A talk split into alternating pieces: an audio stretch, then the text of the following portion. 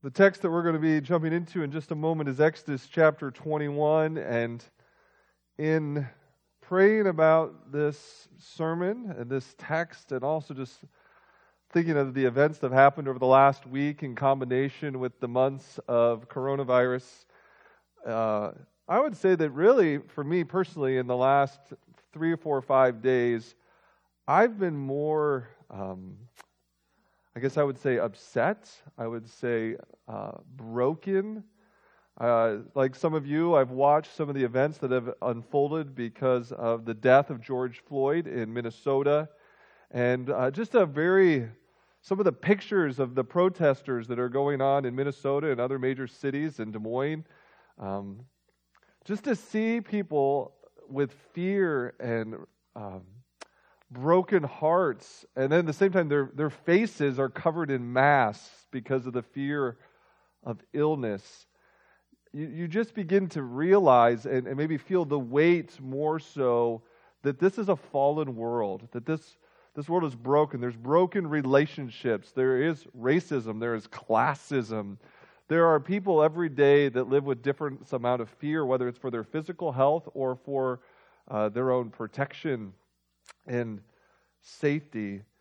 And where this we're moving in the, the book of Exodus is seeing the kind of community, the kind of society that God would want to make. Um, we'll get to that in a second. Um, just personally, I was reflecting on an encounter that happened when I was a freshman in college. I arrived at Iowa State University, and I uh, was going to pledge to be in a fraternity. And uh, within the first day, I met a man by the name of Abubakar Kamara. And my first impression of meeting a very dark skinned man with a very Muslim name, I was intimidated. Um, there was some fear. Now, as it turns out, Abubakar Kamara was an extremely soft spoken poet whose entire family had converted to Christianity many years before. But in my own journey, in that moment, I realized that there was a, a, racism in my own heart. Because fear is a form of racism. That based on the judging of a person's skin, I was scared or intimidated my first reaction wasn't love, it wasn't respect. It wasn't giving this person the same kind of dignity that I would have given a guy named Wes Smith with red hair. It's called prejudging or a prejudice. And each of us, when we're, we're looking at being neighbors to people in our city and in our neighborhoods, we have unconscious attitudes, we have conscious actions. And what God is seeking for his people is that he wants to remake us so that in our subconscious level or in our heart of hearts there is love. And then what flows out of that would also be love. If you turn back in your Bibles to Exodus chapter 20, verse 2, that's when the, the, on the fronting of the Ten Commandments, God is explaining to Israel, He says, I am the Lord your God who brought you out of Egypt, out of the land of slavery. Before God gives a single command for the Israelite people, He reminds them, You are a bought people. They were bought by a Passover lamb. And being bought by the lamb and now being brought out by the hand of God, He is going to lay down rules for community and society so that, they're, that, those, these commands for Israel were to, to make them a light to the Gentiles. That is, they were supposed to be a different community, a different country, that when people would look in and they'd say, Why would you do that? They were supposed to say, We were slaves in Egypt. But God has set us free. And we start thinking about those who profess to be followers of Jesus. We have been bought by the blood of the Lamb, by Jesus' blood, and we have been, been brought out of the kingdom of darkness, and we're brought into the kingdom of the Son, whom God loves. And we are supposed to be uh, out, now that we've been redeemed, we are supposed to be a redemptive community, a different kind of community. Jesus says we're supposed to be a city on a hill, light, salt, salt that preserves, stops decay. You know, every time someone is running for election, they talk about when my administration comes into power, we're to we're to clean things up. So whether it was, you know, Barack Obama's, you know, campaign was hope, Donald Trump's was make America great again. Everybody says they're to clean out the swamp, they're to restore order. What, what's going on in where we are in Scripture is Yahweh, the one true God of Israel, is king over people. And now that he is king over a people, he is wanting to uh, create a new society, a new world. Uh, let me pray, and then let's begin to look at the kind of world that God was trying to, to make through Israel. It was, a broken and fallen world then, and in the midst of that broken and fallen world, He wanted to create a new society, a new kind of people. There's things for us to learn for our lives from this text. Let me pray. Father, um, Lord, we know that this world is, is not the way it was meant to be. You created the world to be beautiful, for there to be flourishing, to be rich human relationships, to be connected intimately with God, and out of that connection with God would flow all other things. And um, we're at different places uh, in our own journey of where we are, of what we struggle with, whether it's classism, racism, fear, anger, and so, God, I just pray that you would work in different people's hearts in different ways today, but in a way that we would all honor the Lord Jesus Christ, in a way that we would reflect him and his values in our homes, among our neighbors, out in work, and out to the nations. We ask this for Jesus' sake and in his name. Amen. Amen. Um, now, something unique about me that you might not know is I've actually only lived two months of my entire life by myself. I have always lived with people. In my home of origin, there, you know, we had a, a family of six. Uh, then I went to college. I lived in a fraternity with 40 to 50 of my closest and smelliest brothers. I had two brief weeks, oh, then I went back home for a year. Then I had two brief weeks in the apartment by myself, and then pretty soon this bride decided to stick around, and she hasn't left since. Each of those environments, each of those communities, there were rules, right? And, you, and what, what God has done in this point in biblical history is He has brought the Israelite community out of slavery into Egypt, and now He is rebuilding community. And in this community, there are rules. And we begin to see some of these rules played out now in chapter 21 and following. And uh, if you were to say that there are these rules or these platforms of God's administration, what's at the top is this is that neighbor love is paramount. This is a rule for God's people that will shape how they treat one another. And I want you to see that at the beginning of these rules, it, it, says that neighbor love will protect the economically vulnerable. Let me read verses 1 through 11 and then jump down and include verse 16. Says, These are the laws you are to set before them. So this is God speaking through Moses. Verse 2 If you buy a Hebrew servant, he is to serve you for six years, but in the seventh year he shall go free without paying anything. If he comes alone, he is to go free alone. If he has a wife when he comes, she is to go with him. If his master gives him a wife and she bears him sons or daughters, the woman and her children shall belong to her master, and only the man shall go free. But if the servant declares, I love my master and my wife and children and do not want to go free, then his master must take him before the judges. He shall take him to the door or the doorpost and pierce his ear with an awl, and then he will be his servant for life. If a man sells his daughter as a servant, she is not to go free as male servants do. If she does not please the master who has selected her for himself, he must let her be redeemed. He has no right to sell her to foreigners because he has broken faith with her. If he selects her for his son, he must grant her the rights of a daughter, and if he marries another woman, he must not deprive the first one of her food, clothing, and marital rights. If he does not provide her with these three things, she is to go free without any payment of money. Verse 16 says, Anyone who kidnaps someone is to be put to death. whether the victim has been sold or is still in the kidnapper's possession. Neighbor love protects the economically vulnerable. Now, I'm guessing that some of you, when, you, when I just started reading this section, there was some pushback because the, the mention of servants in slavery is, is very repugnant to most 21st century ears. And that's not surprising because American slavery uh, was a vile, racist, dehumanizing behavior in our country's history.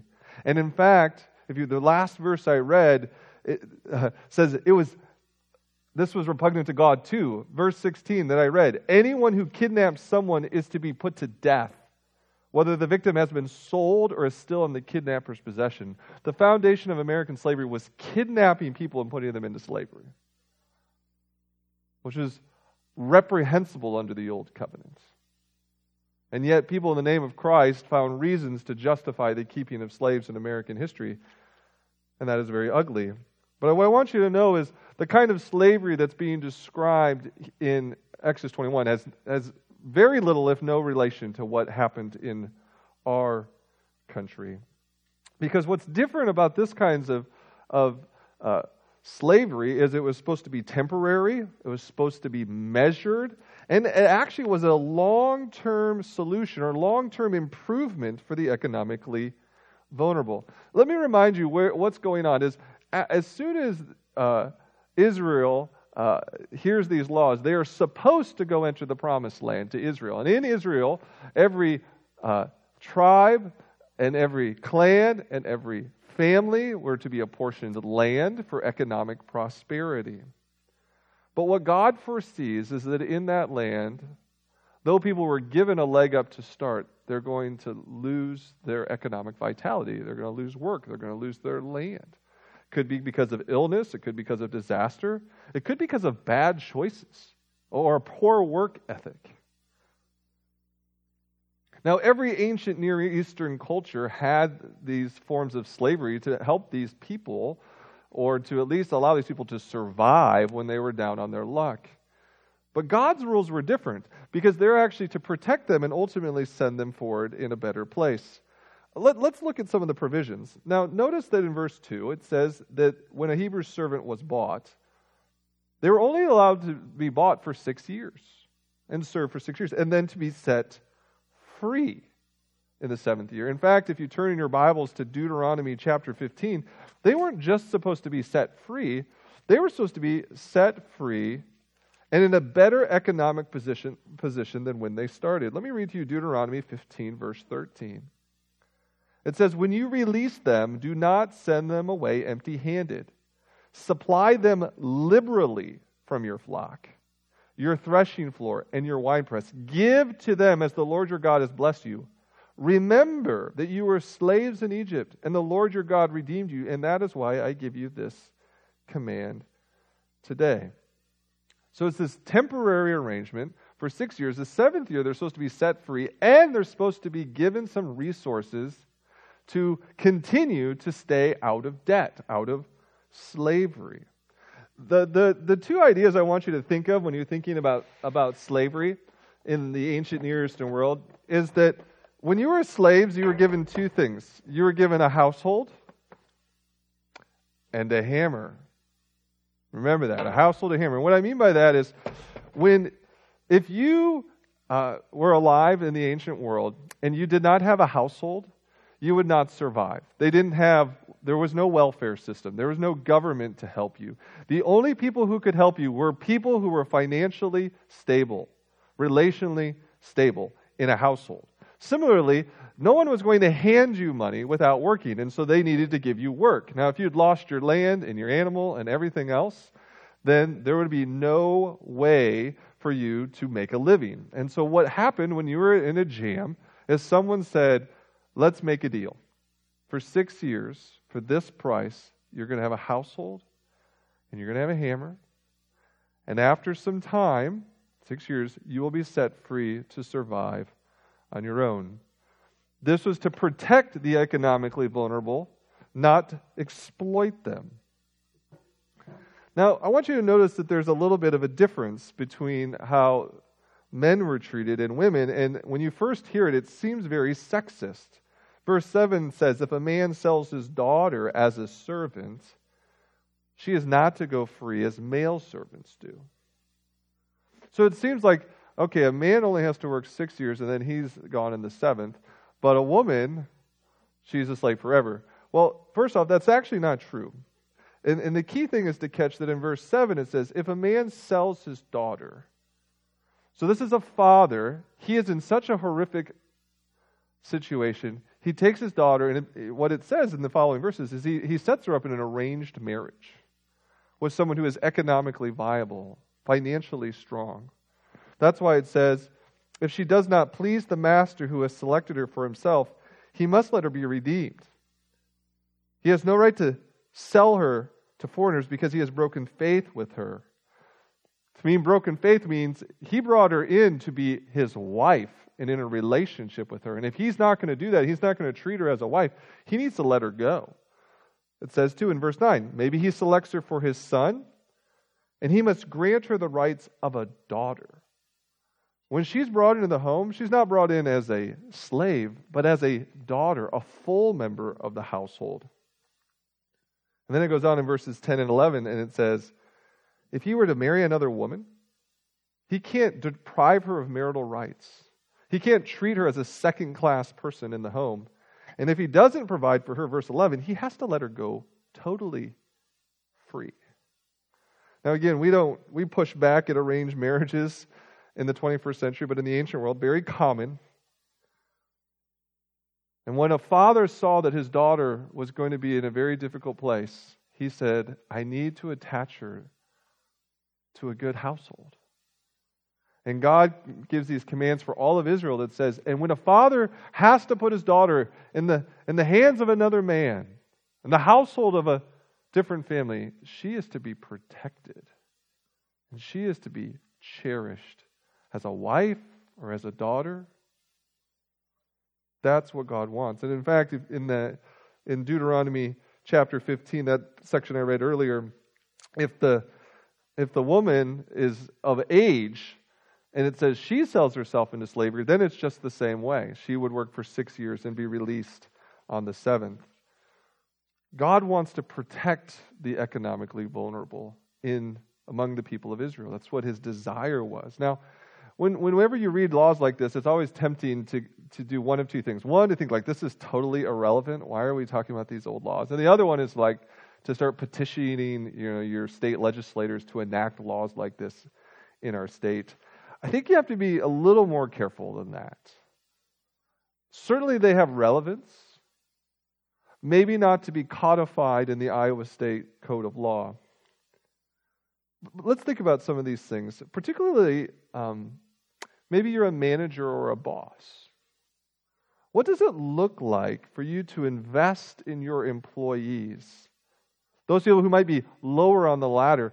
How, is it, how can you invest in them so that whether, when they start with you and whether they leave in a year or five years or 10 years, they are better off? They are more cared for. I mean, that's actually one of the things I've always appreciated about Starbucks coffee. At 20 hours a week, you get full benefits. At 20 hours a week, you can get money to uh, pay for college. I mean, this is just, a, just one company that says these part time people have a future too. But what, what, does it work, what does it look like if you're just the manager? How do you invest in the people that are on your team so that they're, they're, they're better off from serving on your team than that you just exploit them and get them to work extra hours at maybe the expense of their future or their family? So, too, there is some time to think about, though, when you go to vote, when you're selecting leaders, are they the kind of leaders that will have economic policies and protections for the economically vulnerable? To see them not stay in poverty, so policies that encourage development, but also policies that make sure that they're not exploited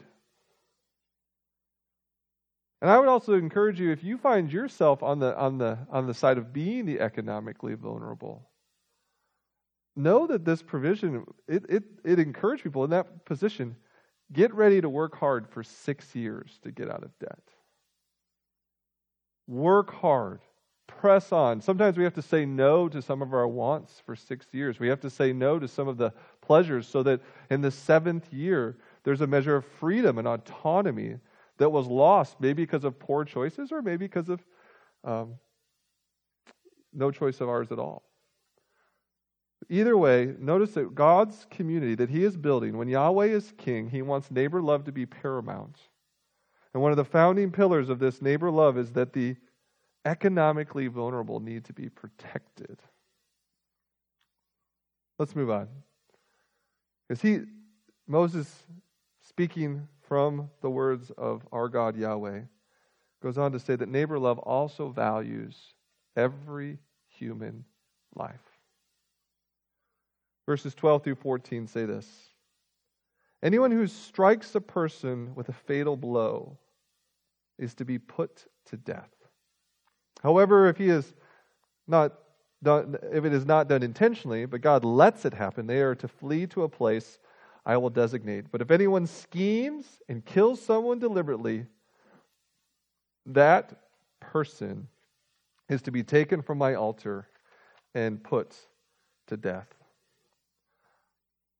Every human life matters. Every person is precious. And on the very front end of talking about the value of human life, it says if anyone uh, kills someone in a premeditated fashion, they their lives should be forfeit. And one of the things that's also unique about the, the Old Testament law in comparison to other ancient Near Eastern cultures is that there was equal protection under the law. It didn't matter if you were the king or the head of your tribe. If you killed someone pre, in a premeditated fashion, your life was forfeit. In many ancient Near Eastern cultures, um, the highest powers could get away with murder. Or someone in a low economic class, they would like steal something and they would be killed for stealing. But God tried to create an equal playing field. Regardless of class or race, capital punishment was the call for someone who take, takes someone else's life.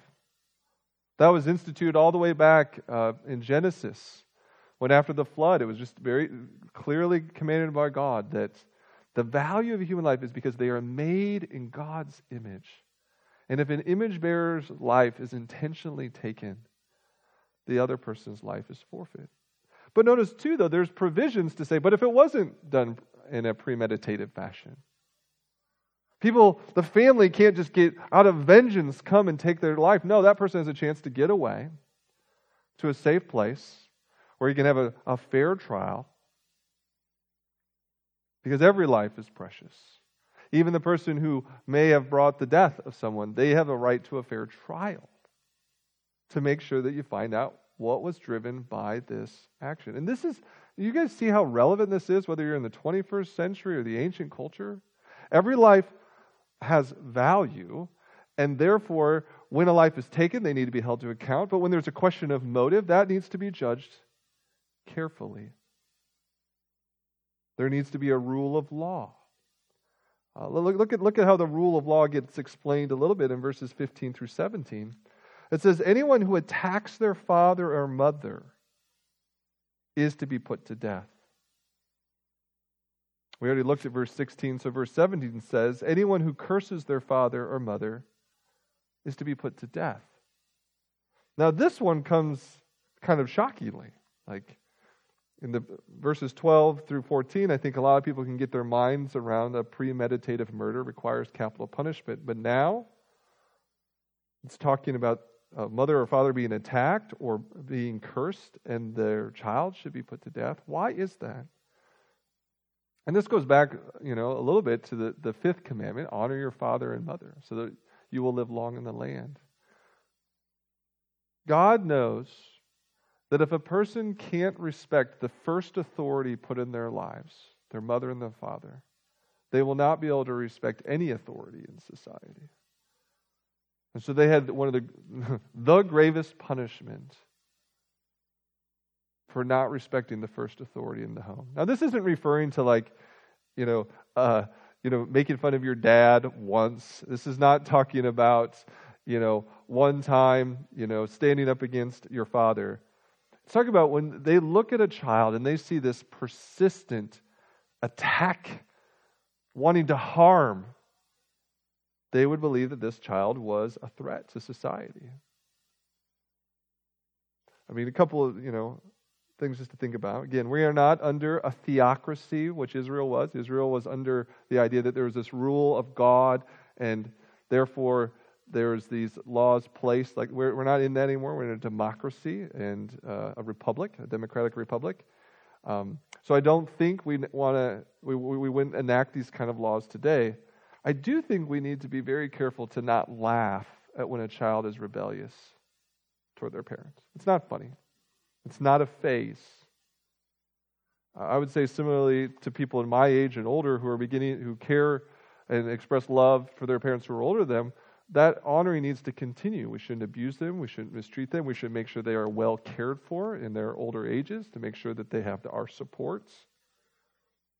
When we don't have that kind of respect for authority with our parents, whether we're still in the home or we're out of the home, there's going to be unrest and civil, uh, all kinds of civil disobedience everywhere.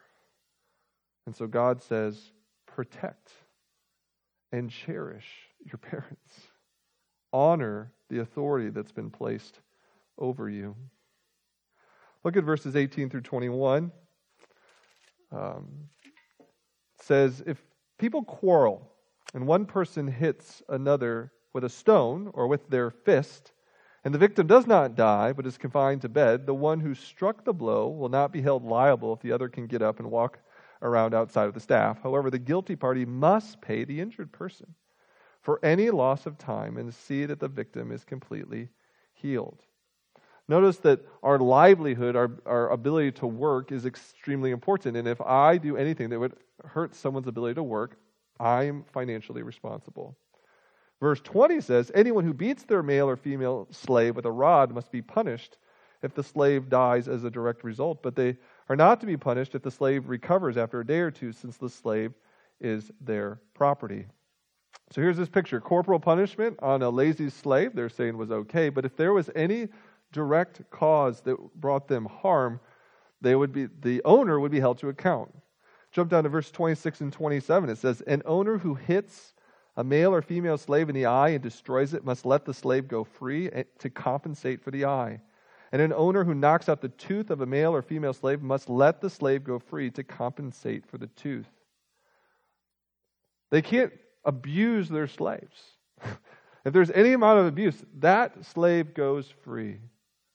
You know, it's in this context where you have eye for eye, tooth for tooth. It's this idea that if they were to take their life, they would be held accountable by giving up of their life. Every life has dignity. Every life must be protected.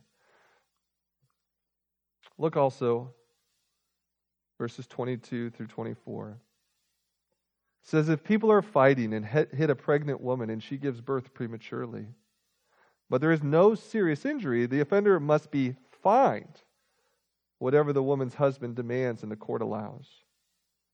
But if there is serious injury, you are to take life for life, eye for eye, tooth for tooth, hand for hand, foot for foot, burn for burn, wound for wound, bruise for bruise.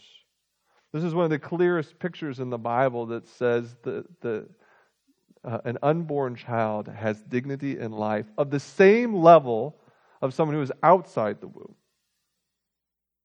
If there is a fight between two men, is the picture, and a woman is injured in the process, if the woman goes into premature labor and the baby is born and the baby is healthy, they still pay a fine to the woman because they caused that premature birth.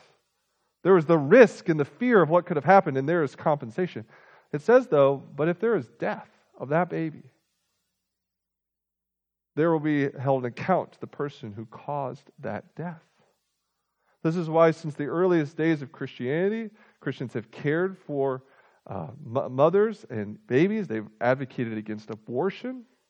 At all levels, we oppose the doctors who take the lives of babies. We oppose the legislators who vote to allow babies to be opposed. We oppose the mothers who let their lives be taken, the people who put pressure on them, whether it's boyfriends or family.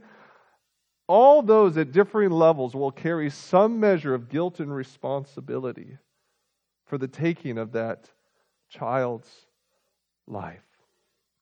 You know, in our home, every, whether when it's the, your birthday or it's Mother's Day, we set out this little plate that says, You are special today. And then, you know, you get breakfast, lunch, and dinner on this special plate. Well, at some level, what has been baked into uh, Old Testament law is that every life is special today. Every life is special today. We don't mistreat someone based on their economic status. In fact, we try to make things better for them. We don't mistreat them based on their, their race or their country of origin.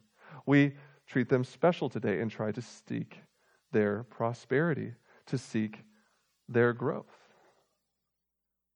Because when Yahweh is king, neighbor love is paramount. And the paramount display of that love is Jesus Christ coming to lay down his life for us. We were enemies of God because of our sin and our selfishness. And Jesus came down to lay down his life for us. I guess I, I, didn't attend any of the protests, but I read that the mantra across the country was no justice, no peace.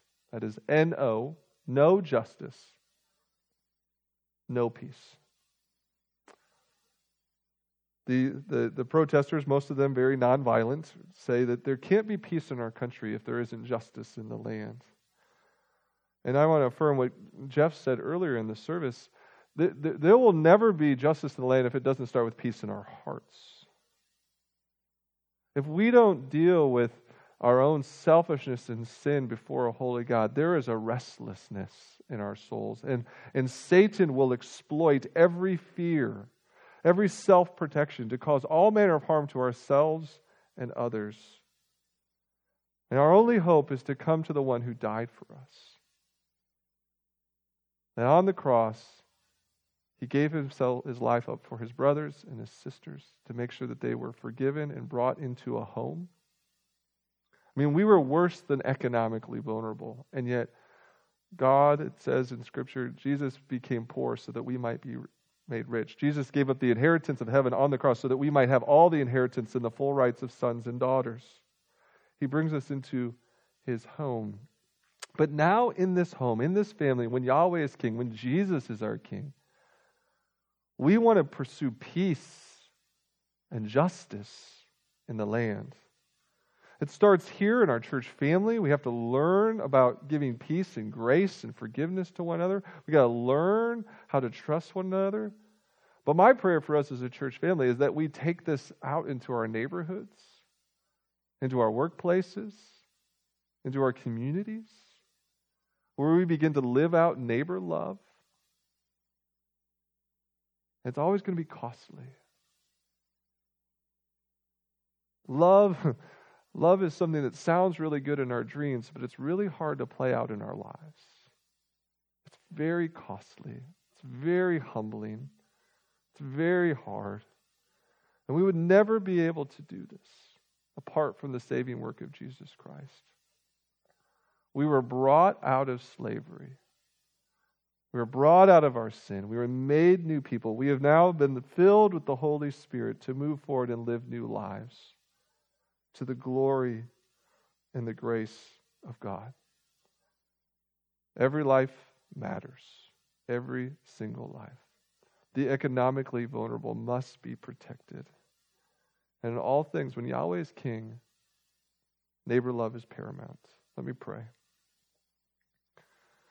Father, my prayer for us as individuals is first just to look at our own hearts and look at where uh, we don't have neighbor love, whether it's hatred or fear or lack of concern.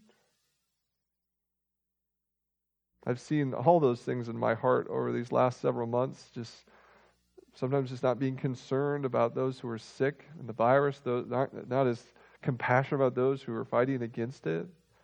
And then again, now looking at some of the race tensions again in our country, I forget about what it must feel like to be a young black man in this country. I just don't care sometimes, and that's my own sin and selfishness.